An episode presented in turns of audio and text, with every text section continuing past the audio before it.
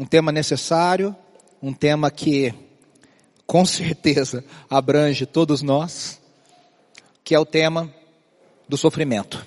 Então, a nossa, a nossa série de mensagens é, é através do sofrimento que Deus semeia o crescimento. E a nossa oração é para que a gente cresça na nossa fé, para que a gente entenda aquilo que Deus está fazendo em nós através das situações difíceis, da dor, da luta. E nessa manhã eu, eu dei de saião no título da, da, da mensagem, rimei, né? Sua fé é de verdade se resiste à tempestade. E eu quero compartilhar com os irmãos um pouquinho uma reflexão em cima do Evangelho de Marcos, capítulo 4. Eu convido você a abrir, vai estar projetado aqui também. Mas se você puder abrir no seu celular, se você tiver sua Bíblia física aí com você e quiser ler junto, Marcos capítulo 4, a partir do versículo 35. Marcos 4, a partir do versículo 35, nós vamos ler uh, essa perícope até o versículo 41. O texto diz, naquele dia, ao, ao anoitecer, disse ele aos seus discípulos, ele Jesus, vamos atravessar para o outro lado. Deixando a multidão, eles o levaram no barco, assim como estava. Outros barcos também o acompanhavam. Levantou-se um forte vendaval, e as ondas se lançavam sobre o barco, de forma que este foi se enchendo de água. Jesus estava na popa, dormindo com a cabeça sobre um travesseiro. Os discípulos o acordaram e clamaram, Mestre, não te importa que morramos? Ele se levantou, repreendeu o vento e disse ao mar, aquete-se, acalme-se. O vento se acalmou, se aquietou e fez-se completa bonança. Então perguntou aos seus discípulos, por que vocês estão com tanto medo? Ainda não têm fé? Eles estavam apavorados e perguntavam uns aos outros, quem é esse que até o vento e o mar lhe obedecem? Até aqui. Ah, o cenário desse texto dessa história, desse momento que nós estamos lendo, é o Mar da Galileia, também chamado como Mar de Tiberíades ou Lago de Genezaré. É realmente um lago. A gente fala mar, mas ele tem tamanho de um lago, um lago grande. Dizem que de uma ponta a outra, de comprimento, ele tem 19 quilômetros, quase 20 quilômetros, e de uma ponta a outra de largura, 13 quilômetros ele fica rodeado de montanhas e todo o ministério, a parte inicial, principal do ministério de Jesus transcorreu, aconteceu em volta desse lago. A gente vê Jesus em Cafarnaum, a gente vê Jesus ah, em Nazaré, a gente vê Jesus em, em ah, Genezaré, ou né, é, curando, realizando milagres, curas, sinais, nessas cidades que ficavam ao entorno desse lago.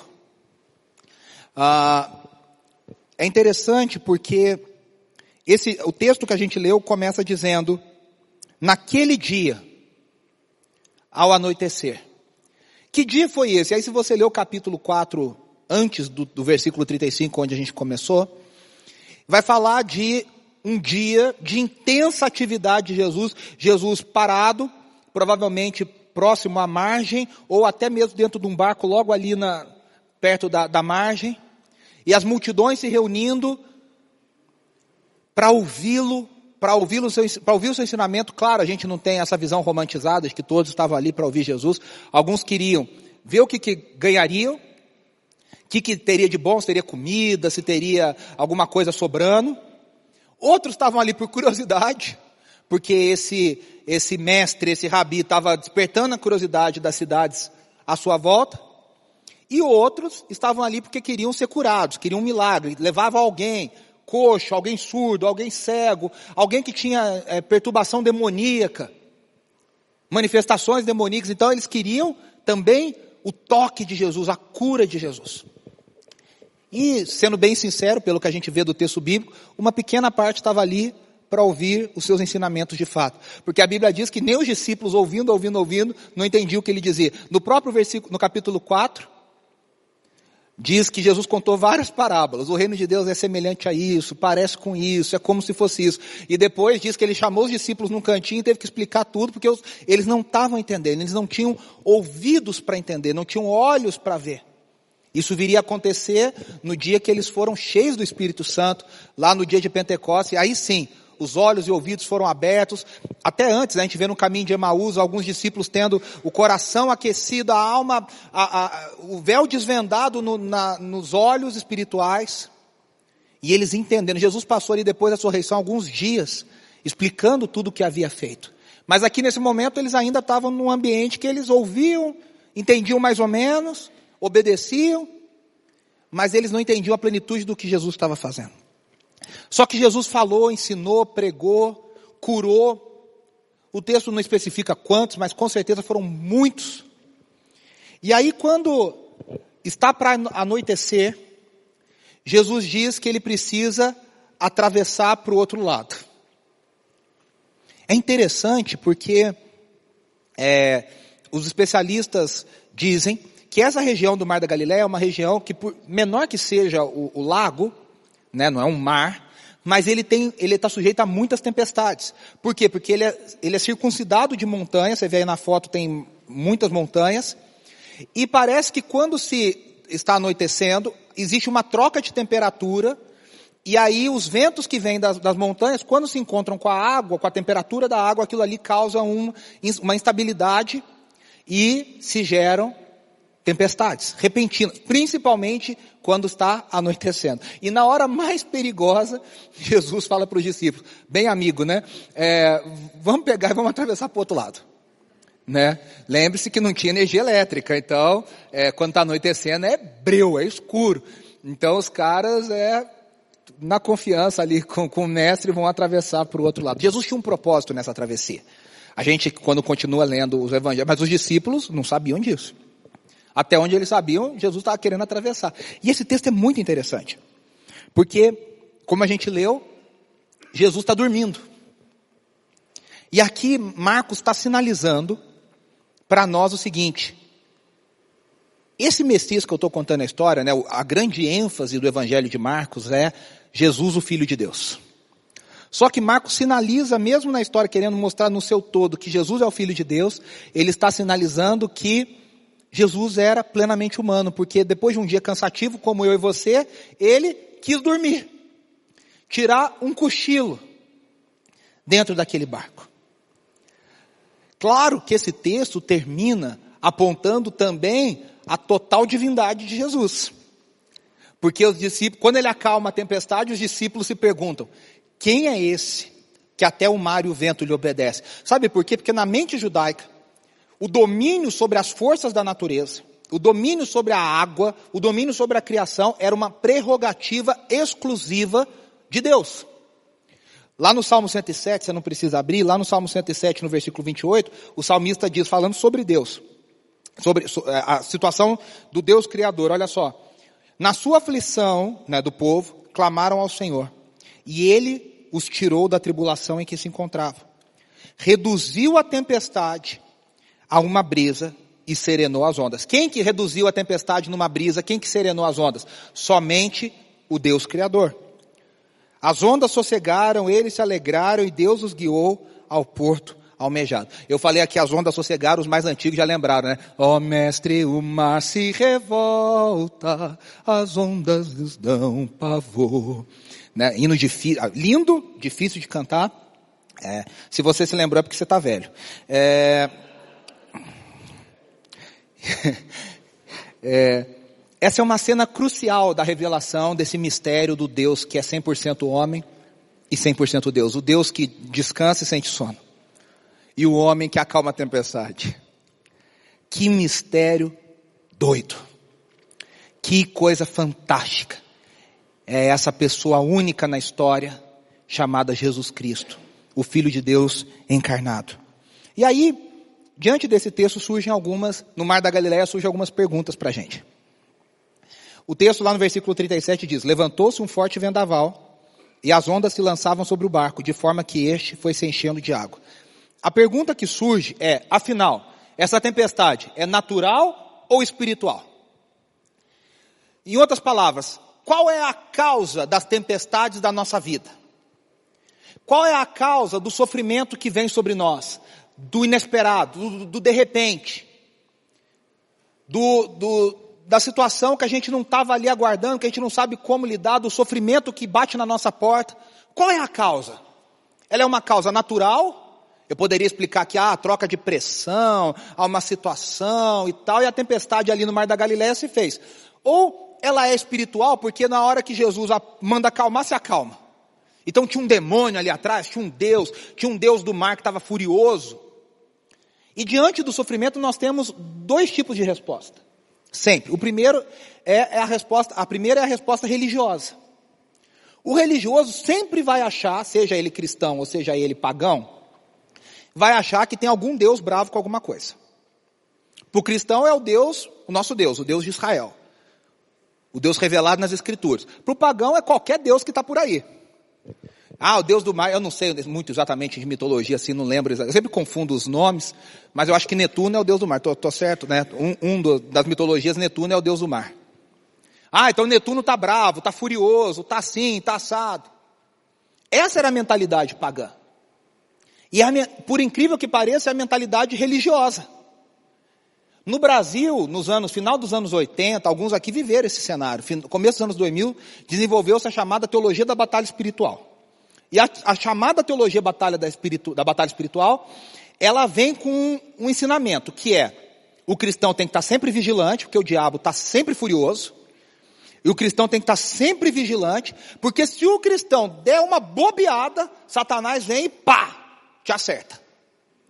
Que no linguajar evangélico e bonito se fala dar brecha. Então o cristão que dá brecha. Então ele, ele causa uma situação, ele, ele, ele pecou, ele errou, ele falou uma coisa, ele não fez, ele não orou, ele não deu dízimo. E aí as, as, as variações são milhares. E aí Satanás teve uma autorização e um buraquinho ele entrou, foi lá e destruiu a sua vida. E aí o cristão então se torna a partir dessa teologia um Indiana Jones gospel e sai em busca os caçadores da brecha perdida, os, os caçadores da brecha aberta. A gente ri, a gente acha engraçado, é tudo muito doido e tal, mas se você, e eu acho que todos nós já passamos por uma situação de extremo sofrimento, uma perda muito grande, uma situação de dor muito grande, sempre tem um abençoado para não dizer outra coisa. Que chega perto de você, quando a sua consciência já não falou, chega alguém perto de você e fala assim: Mas o que, que, será que aconteceu, né, para Deus permitir que acontecesse isso? Eu não sei você, eu nas situações mais difíceis da minha vida, o primeiro pensamento que vem é: o que, que eu fiz errado que eu permiti que Satanás, pum. Essa, essa, essa, essa teologia, ela é maligna. Ela destrói a nossa confiança em Deus. Então talvez os discípulos falassem, que brecha que a gente deu aqui? O que, que a gente fez? Porque Jesus quer entre nós, a gente tira do, do, do bolo, né? Aí a gente fala, o que, que a gente fez? A gente falou alguma coisa errada? Sempre, né? Mas o que, que foi dessa vez? Por que, que a gente está fazendo isso? É interessante que, quando eu penso nessa resposta religiosa, eu penso em Jonas capítulo 1. Aliás, os estudiosos apontam que existem muitas similaridades entre o capítulo 4 de Marcos e a narrativa de Jonas capítulo 1. Se você se lembrar, Jonas foi chamado por Deus para pregar para Nínive. E ele faz justamente o contrário. Ele pega um barquinho e vai para o outro lado. Ele vai para Tarsis, num paraíso do outro lado, bem longe, para fugir do, do, chamado de Deus, porque ele não concordava com, ele não concordou com o plano de Deus. Não é que ele não queria obedecer a Deus. Ele falou, Deus quer salvar esse povo e esse povo não merece ser salvo. Então ele, para não brigar com Deus demais, ele foge. Só que você se lembra que Jonas também estava dormindo no barco como Jesus. Só que, preste atenção, o que dormia em Marcos 4 era o Filho de Deus indo obedecer a Deus. No, no capítulo seguinte, na, na história seguinte do que a gente leu, Jesus atravessou todo o lago e passou por essa situação porque ele queria se encontrar com um jovem gadareno que era possesso. Ele foi do outro lado só para libertar aquele moço da sua opressão demoníaca. Porque a Bíblia diz que depois que ele liberta aquele cara da, do, dos demônios, ele volta. Jesus atravessou o lado, o, o, de um lado para outro do lago, somente para encontrar aquele moço. Aliás, é muito interessante, né? Isso para líderes, para todos nós, as prioridades que a gente coloca. Se fosse no mundo de hoje, a gente falaria, Jesus, fica com as multidões, porque isso aqui é um sinal de que Deus está te abençoando, tem muita gente te ouvindo, faça os seus milagres. Imagina que você vai largar tudo isso para encontrar um rapazinho que está precisando lá do outro lado. Jesus larga as multidões, passa pelo perigo, dá uma lição nos discípulos de fé, de confiança e atravessa para encontrar um rapaz que precisava do milagre e da libertação de Deus. Só que, preste atenção, o Jonas que estava dormindo no barco não estava indo fazer a vontade de Deus, ele estava fugindo da vontade de Deus. E aí o que, que acontece? Ele é acordado, como Jesus foi acordado, e aí os marinheiros falam, o que está acontecendo? E Jonas fala, eu acho que eu sei o que está acontecendo.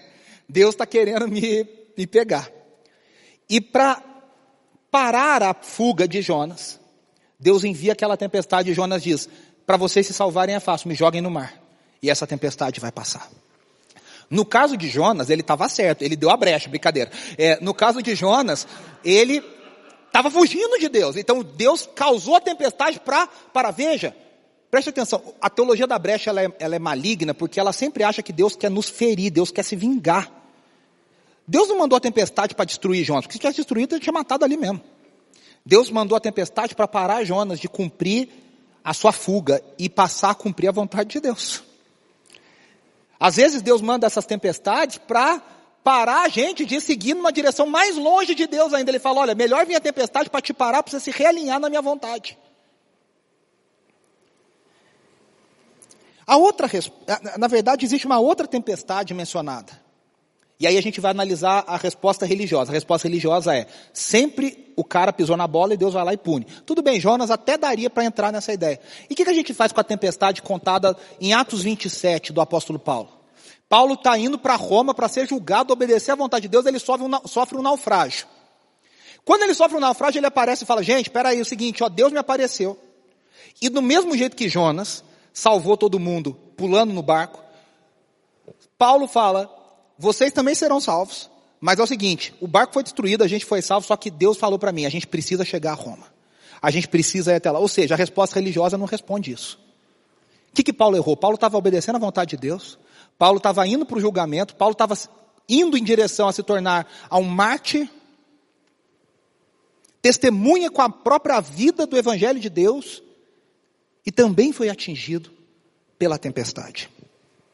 Aí vem uma segunda resposta. A segunda resposta é a resposta cínica. É a resposta de quem não crê em nada, que já desistiu de crer em alguma coisa. O que, que essa pessoa faz? Essa pessoa já creu nisso, já creu naquilo, aí tudo enganaram ela aqui, pisaram na bola ali, aquilo ali não faz sentido. Ela decide falar o seguinte, quer saber? Eu não vou crer mais em nada. A vida não tem sentido, é toda uma roleta russa. Nós estamos todos nesse jogo e uma hora um tiro vem em quem quiser, do jeito que quiser, na hora que quiser. Ou seja, não existe um sentido para o sofrimento. O sofrimento é fruto do acaso. E aí as três histórias de tempestade, e talvez você conheça gente assim. Talvez eu e você trabalhemos com gente assim. Gente que inclusive pode estar dentro da igreja do seu lado. Que inclusive pode ser você. Que vai na igreja porque falaram que se você não for na igreja, você não junta pontos celestiais. E aí você não vai para o céu. Então você vai, mas o seu coração você já não crê em nada, sabe por quê? Porque você já sofreu tanto. E você não vê sentido. E você vê outras pessoas sofrendo, você fala, poxa, mas aquela pessoa tão boa e está sofrendo.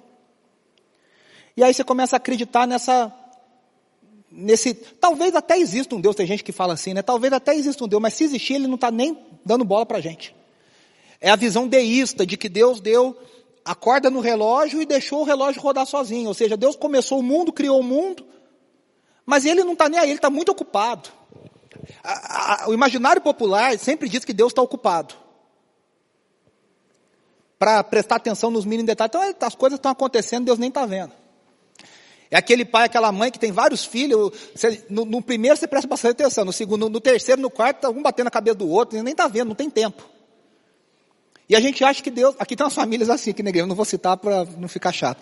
É, né? Tem uma mãe aqui de muitos filhos que diz, amiga nossa aqui da igreja, que diz, né? Meu, meu último já criou sozinho, já, nem sei como é que veio sozinho. A gente acha que Deus é esse, tem muito filho, tem muito trabalho, tem muita situação, ele nem está dando bola. Só que as três tempestades que eu mencionei, a de Jesus, a de Jonas e a de Paulo, quebram essa visão. Porque as três tempestades Deus domina sobre elas. A de Jonas foi enviada e parada por Deus. A de Jesus, a gente não sabe por que, que ela começou, mas a gente sabe que ela terminou com a palavra de Jesus. E a terceira de Paulo, Paulo diz, olha, a tempestade até veio. Vamos dizer, de repente até era o inimigo tentando se levantar. É difícil, né? Porque Paulo já estava indo para ser morto. Mas vamos supor que lá o inimigo está furioso com Paulo. Já viu essa frase, né? O inimigo está furioso. E, e o inimigo está furioso com Paulo, quer destruir Paulo, não quer que ele escreva mais nada, não quer que ele ensine mais ninguém, não quer que ele testemunhe mais para ninguém. Só que o Deus soberano apareceu para Paulo e disse: Ninguém vai morrer, você vai chegar, você vai cumprir. Ou seja, nem a visão religiosa e nem a visão cínica respondem por que, que as tempestades vêm. E aí vem uma segunda pergunta no texto. Marcos 38, 4, 38 diz: Jesus estava na popa, dormindo com a, cabeça, com a cabeça sobre um travesseiro. Os discípulos o acordaram e clamaram: Mestre, não te importas que morramos? E aí no 40, Jesus pergunta aos seus discípulos: Por que vocês estão com tanto medo? Ainda não têm fé? E aí, a segunda pergunta é: Quem tem fé de verdade? Escapa da tempestade? No linguajar evangélico, no jargão evangélico, por aí você vai ouvir uma, uma, se você não ouviu, você vai ouvir em algum momento que diz, crente que tem promessa, não morre. Eu já fui em velório de crente que tinha promessa. Sabe, a gente cria. Uma vez eu, eu lembro que a gente estava no avião, não sei, a gente foi viajar para algum lugar, pregar em algum lugar, não me lembro. André saiu no avião, e aí entrou um figurão e tal, e aí um, um figurão evangélico, um pastor, bambambam, bam, bam, muito bacana ele. E aí tinha uma outra pessoa com a gente e falou assim: agora esse avião não cai, fulano de tal está aqui dentro, esse avião não cai mais. Porque a gente tem essas bobeiras, a gente se apega nessas coisas. Ah, se o fulano falou, lá não pode, porque ele é nosso, ele é espiritual. A pergunta verdadeira que o mundo inteiro faz é: será que acontece coisas ruins com gente boa? E a gente sabe que sim, a pergunta é por que então que o sofrimento atinge gente boa? Por que, que o, o câncer atinge gente maravilhosa que está servindo a Deus? E o cara que não está nem aí para nada está lá saudável para fazer as burradas. Gente, essas são as perguntas do mundo, essas são as perguntas que estão no nosso coração. É que a gente é tão religioso que a gente não tem coragem de falar essas coisas. Mas a gente pensa. A irmãzinha de oração está lá sofrendo. E o cara que não quer nada está lá com saúde para fazer as burradas. Por que que acontece coisas ruins com gente boa? Por que, que eu e você não temos um selo espiritual de propriedade exclusiva de Deus e aí agora nada nos atinge? Sabe aquele filme Corpo Fechado lá que o Bruce Willis fazia tudo e nada acertava ele? A gente acha que crente é daquilo, aceitou Jesus, tá, tem aquilo. Então o cara não nada pega, não pega doença, não pega isso, não pega aquilo. Existe até um, algumas análises e estudos de gente da saúde que analisa que cristãos não se cuidam do jeito que deveriam cuidar, porque eles têm uma, uma, uma disposição mental para achar, isso aí não vai me pegar nunca. Não toma vacina, não se previne de nada, não faz, porque acha, não, eu sou crente, imagina, Deus me protege, Deus é meu escudo.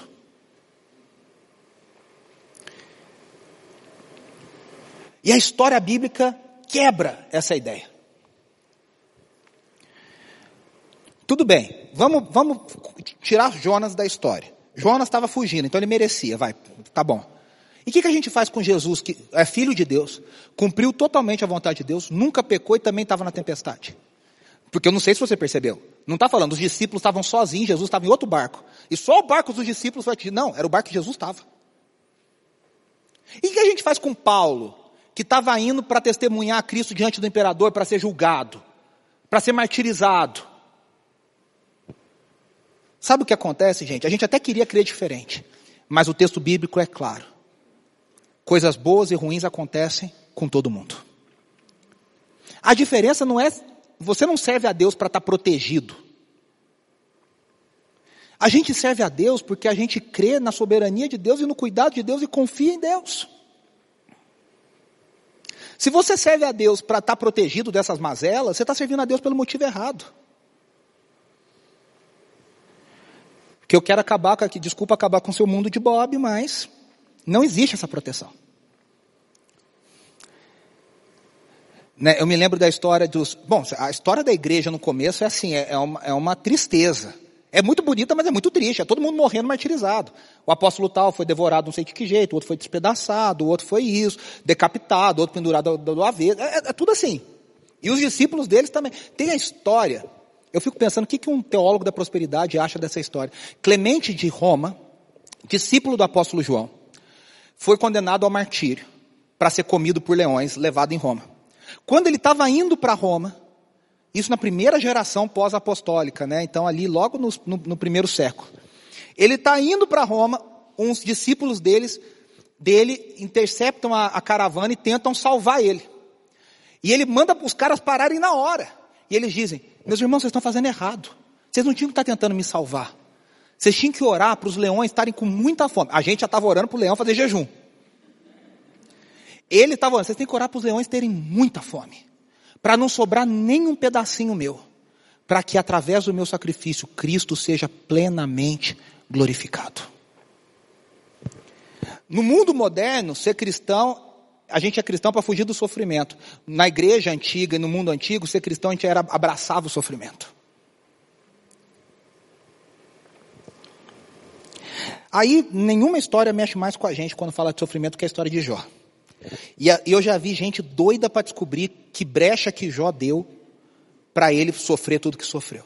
Mas tem teólogo que dá um nó no texto. Que, por exemplo, eu já vi um falando assim, não, Jó deu a brecha do medo. Porque tem um texto que Jó, tem uma, uma parte que Jó diz, aquilo que eu temia me sobreveio. Tava, então ele deu a brecha do medo. Então foi nessa brecha que Satanás entrou. Meus irmãos, o texto é muito claro. Existe um diálogo cósmico, celestial, entre Deus e Satanás. Não me pergunte por quê, não sei como, não sei quanto, Satanás estava no meio dos anjos, na presença de Deus. E Satanás fala para Deus, olha, eu quero tocar nesse servo que você acha que é tão bom, e eu vou te mostrar que ele não é tão bom. Veja, a história de Jó nos mostra uma primeira coisa. O causador do mal não é Deus.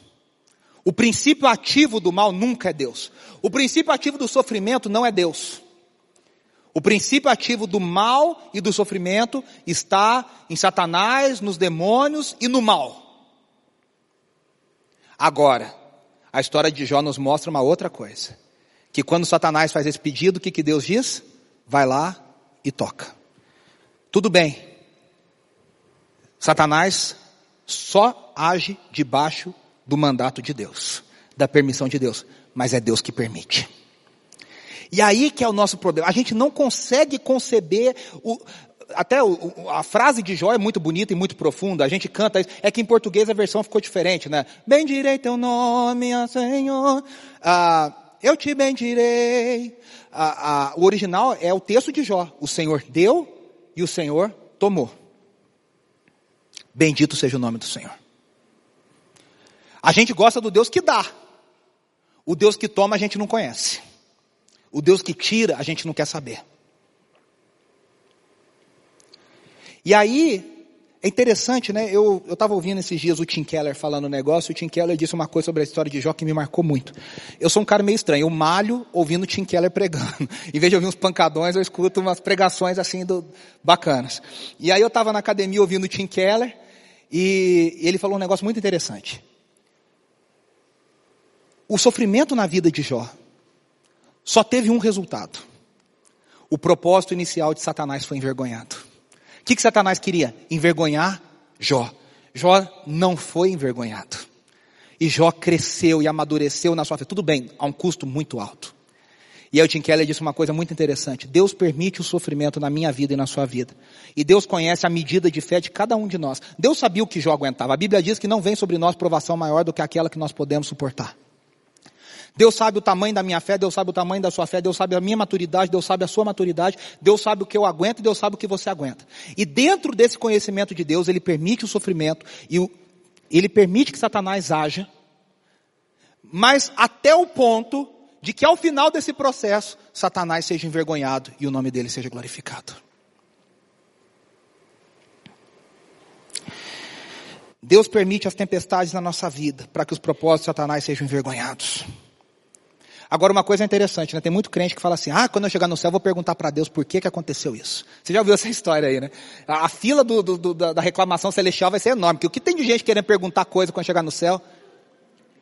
Veja, o diálogo acontece entre Deus e Satanás. A gente que está lendo como leitor sabe da história. A pergunta, Jó não sabia de nada. Jó estava lá e de repente, bum! E deixa eu te contar uma coisa. Deus não tem obrigação de me explicar e de te explicar. Às vezes, depois de um tempo que a gente sofre, que a gente passa a tempestade, que a gente olha. Por exemplo, os discípulos, Jesus falou, atravessa para o outro lado. Jesus não falou para os caras, olha, seguinte, tem um cara lá endemoniado que a gente vai alcançar, que a gente vai. Não, atravessa. Ou a gente vai na fé cega, e talvez um dia a gente entenda, talvez quando Pedro estivesse lembrando de tudo isso, e João Marcos escrevendo o Evangelho, com Pedro ali lembrando, Pedro tenha falado, caramba, ele mandou atravessar porque ele queria alcançar aquele cara endemoniado. Talvez um dia eu e você vamos entender por que, que a gente passa determinadas tempestades. Agora eu vou te dizer, talvez a gente não vai entender. E deixa eu te explicar, Deus nem tem obrigação de nos fazer entender. Porque Ele é Deus e nós não somos. Ele é o Senhor e nós somos servos na nossa mente de hoje, do, do clientelismo, a gente é cheio de querer mandar uma reclamaçãozinha. Onde que eu aperto nesse aplicativo para reclamar lá no céu que esse negócio não chegou? A entrega não chegou no horário. Né? Qual que é o rap celestial para eu aqui reclamar? No iFood de Deus aqui, como é que é, como é que funciona isso aqui? iAngel. Como é que eu acho aqui?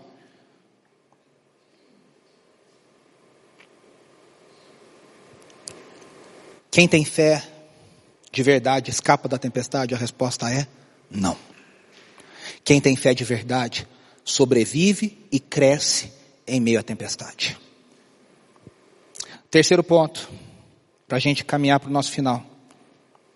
O versículo 41 diz: Eles estavam apavorados e perguntavam uns aos outros: Quem é esse que até o vento e o mar lhe obedecem? Se fosse a Cassiane, a Cassiane ia cantar. Quem é o homem que teve o poder de andar sobre o mar? Quem é ele que pode fazer o mar se calar? Se vocês não conhecem Cassiane, vocês estão perdendo a brincadeira. Esse é o hino da vitória. No momento em que a tempestade vier te afogar, ele vem com toda a autoridade, a Cláudia sabe, e manda acalmar. A tempestade na vida de Jonas tinha o objetivo de parar a fuga do profeta. Pródigo. O profeta fugitivo. Mas ele mostrou, a tempestade mostrou para aqueles marinheiros que estavam no barco. Mostrou o quê? Rapaz, esse Deus aí que esse Jonas serve é verdadeiro. Causou temor no coração daqueles marinheiros. A tempestade que Paulo enfrentou no mínimo causou espanto e surpresa, porque quem que é esse cara que tem essa revelação? E é verdade, ninguém morreu, a gente está salvo. E todos os companheiros de Paulo devem ter pensado: quem é o Deus que esse cara está falando? O nome de Deus foi glorificado. E quando Jesus acalma a tempestade, os discípulos falam: quem é esse? E a resposta que não tem no texto, mas a resposta que eu e você damos nos nossos corações é: Ele é o Deus vivo, o Emanuel encarnado, o Deus encarnado. Ele é o Filho de Deus, a raiz de Davi, a estrela da manhã, a esperança de Israel, o Salvador. É Ele. Ele é o Cristo, o escolhido, o Messias. Nas três tempestades acalmadas, a glória de Deus foi revelada. A Bíblia nos garante que todas as coisas, o apóstolo Paulo diz, cooperam. E eu acho que ele sabe do que ele está falando. Ele diz que foi açoitado, apedrejado, naufrágio duas vezes, passou fome, passou frio, foi caluniado. Mas ele diz: todas as coisas cooperam para o bem daqueles que amam a Deus. E isso é maravilhoso. Isso é reconfortante. Isso guarda o nosso coração, o meu coração e o seu coração. Saber que a nossa vida está nas mãos de Deus. Mas preste atenção, esse não é o alvo final do universo, não é o seu bem e o meu bem não é o alvo final de Deus. O alvo final de Deus é que o nome dele seja glorificado. Porque ele sabe, não é porque ele é egoísta, megalomaníaco. Tem gente que eu falo, essa pessoa pensa que Deus é um doido megalomaníaco é que Deus é tão verdadeiro e justo que ele sabe que a única forma do universo atingir o seu ápice, da minha história e da sua história chegar no seu ápice, é se o nome dele for glorificado. O meu bem e o seu bem é parte do processo, mas não basta. O alvo final da vida, do universo, da ação de Deus é que o nome dele seja glorificado. Então, meus irmãos, eu e você enfrentamos o sofrimento. A gente luta com o sofrimento, a gente perdura a tempestade, a gente passa a tempestade. A gente crê que Deus está fazendo a gente crescer, a gente crê que Deus está provando a nossa fé, a gente crê que Deus está envergonhando Satanás. A gente crê que Deus está envergonhando os planos do maligno, a gente crê que a gente está tendo a nossa fé amadurecida, mas acima de tudo, a gente pede e a gente ora para que o nome de Deus seja plenamente glorificado. Os moravianos, que foi um povo ah, extremamente missionário no século, ali, se eu não me engano, século 17, 18, na Europa, povo perseguido, eles começaram perseguidos, sofreram perseguição religiosa. Mas eles eram missionários, eles amavam a Deus, eles mandavam gente para o mundo inteiro, os moravianos mandaram missionários, numa época que ninguém mandava missionários, eles mandavam missionários para o mundo inteiro, mandaram para a América, mandaram para a Ásia, mandaram para tudo quanto é lugar. E eles tinham uma oração que era o lema deles. Que eles diziam, que o Cordeiro receba através de mim a recompensa pelo seu sacrifício. Veja, ele não está falando isso para receber a bênção da prosperidade, a bênção do corpo fechado, a bênção do avião que não cai, do carro que não quebra, do pneu que não fura. Eles estavam orando isso, que o Cordeiro receba através de mim a recompensa do seu sacrifício, se entregando e dizendo: Senhor, se necessário for, me faça sofrer, mas que o teu reino seja pregado, que o teu reino seja glorificado, que o teu nome seja levado aos confins da terra e que o teu nome seja glorificado. Se eu tiver que sofrer, que sofra. Se eu tiver que morrer, que morra. Se eu tiver que abrir a mão do meu conforto, que abra. Se eu tiver que abrir mão da minha, do meu, da minha zona de conforto, eu abro. E não porque um coach está me falando, mas é porque o reino de Deus vai ser pregado e ensinado através da minha vida. Que essa seja a nossa oração nessa manhã. Nós vamos cantar essa canção mesmo sentados. Faça dessa canção a sua oração nessa manhã. Cobre-me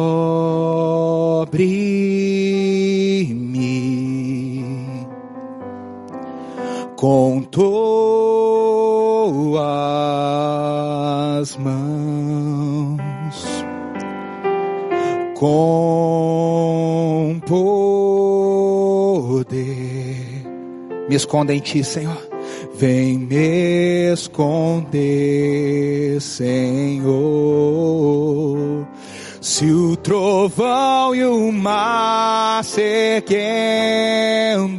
vem, sobre a tempestade eu voarei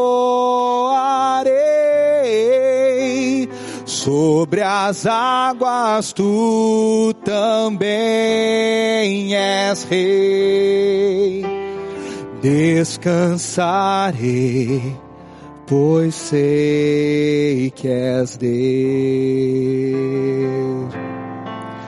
Minha alma está, ela está segura, segura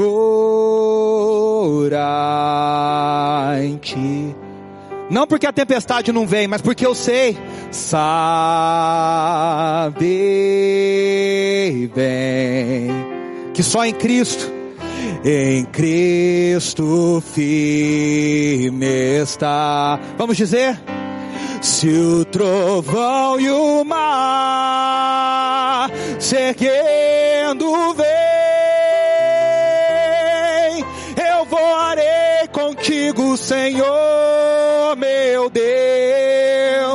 Sobre as águas tu também és rei. Descansarei, pois sei que és Deus. Se o trovão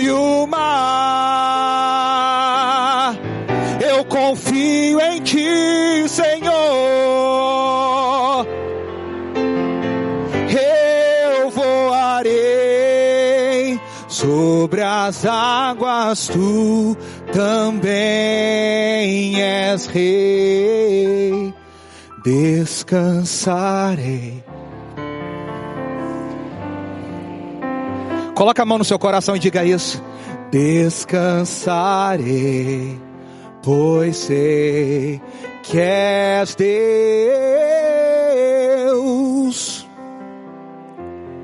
pois sei que és Deus. Você gostou desse vídeo? A IBNU tem muito material para abençoar a sua vida e de outras pessoas, então se inscreva no nosso canal e ative o sininho para receber as nossas notificações.